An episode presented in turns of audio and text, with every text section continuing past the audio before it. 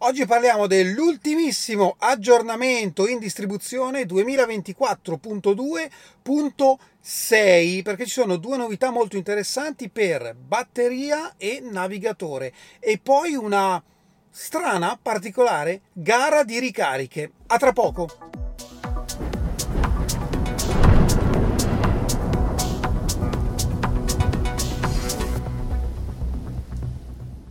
Bentornati a Lampi di Tesla. C'è da dire che ultimamente Tesla a livello di aggiornamenti non sta ferma un attimo perché ne spara fuori uno ogni due giorni praticamente. Perché è in distribuzione il 2024.2.6 6. Allora, intanto vi dico subito di non preoccuparvi se avete ancora la 2023. qualcosa, perché anch'io ho ancora quella.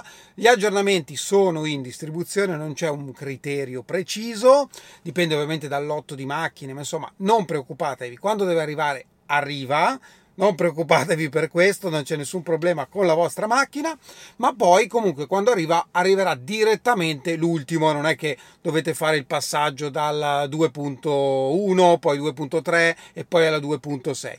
Quindi adesso è in distribuzione 2024.2.6 e ci sono un paio di novità molto molto interessanti. In particolare, proprio uno di voi me l'ha segnalata che ha già ricevuto l'aggiornamento, parliamo di gestione della batteria e le, le note di rilascio eh, dicono questo.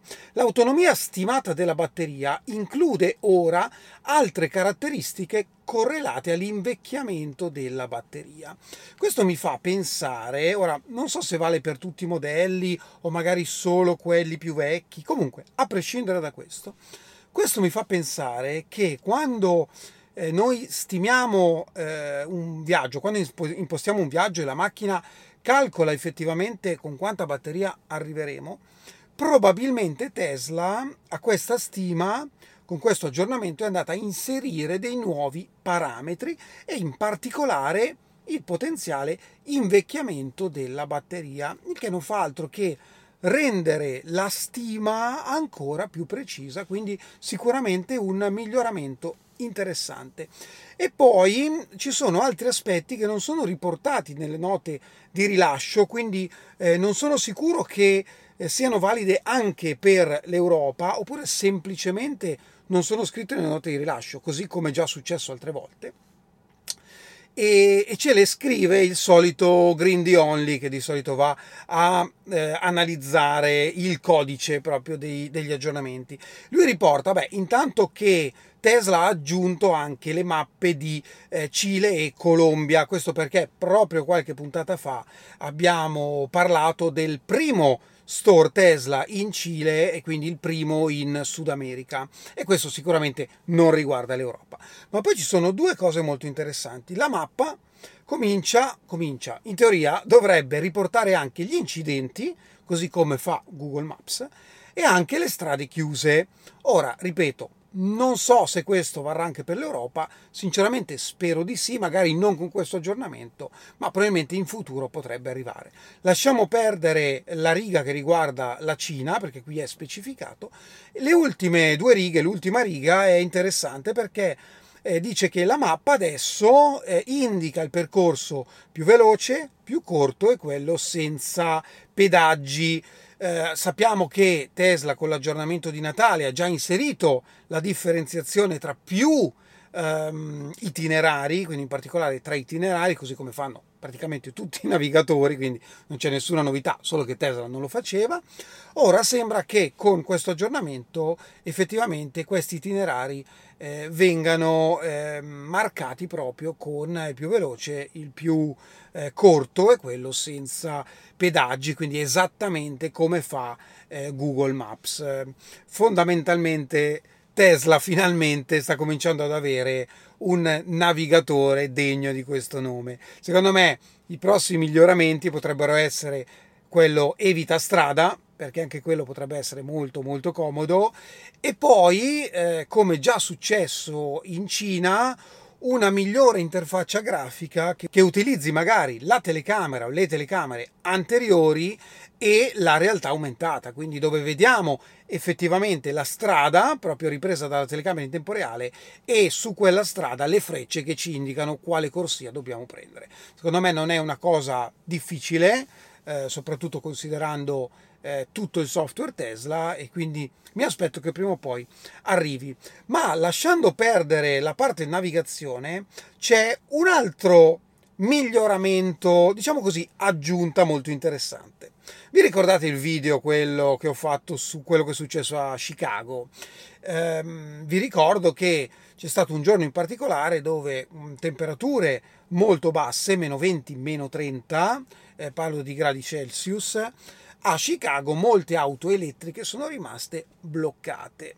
Ora il motivo effettivamente, come ho riportato anche in quel video, sembra essere stato sì, sicuramente di alcune colonie di ricarica, anche supercharger, che si sono bloccate a causa eh, del freddo, ma non in particolare i supercharger o le colonnine, ma in generale la rete elettrica, ma anche il fatto che i proprietari delle auto o chi le aveva in gestione, perché molti erano ehm, degli Uber eh, o Lyft che usavano le auto quindi a noleggio, non fossero a conoscenza dell'utilizzo dell'auto, cioè non sapevano come utilizzarla.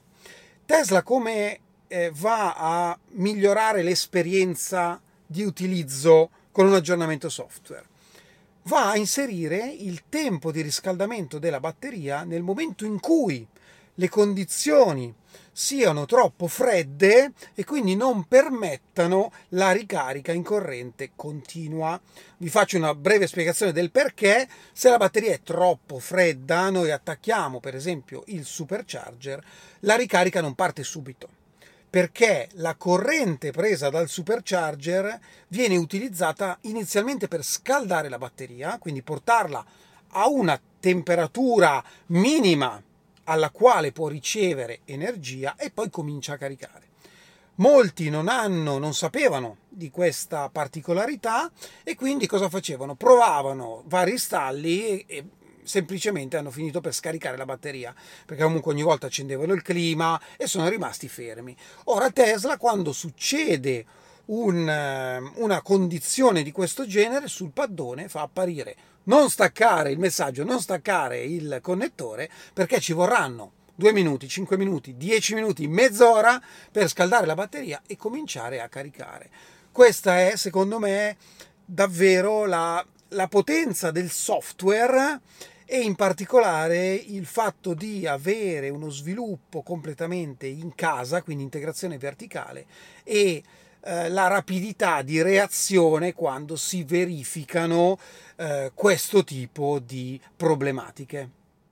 Rimaniamo in tema ricarica perché tempo fa vi avevo accennato che in alcuni, attenzione, in alcuni supercharger americani, in particolari eh, posizioni, Tesla aveva eh, inserito una sorta di aumento di tariffa oltre a una certa percentuale, in particolare oltre il 90%, Tesla ha inserito proprio una sorta di sovrattassa.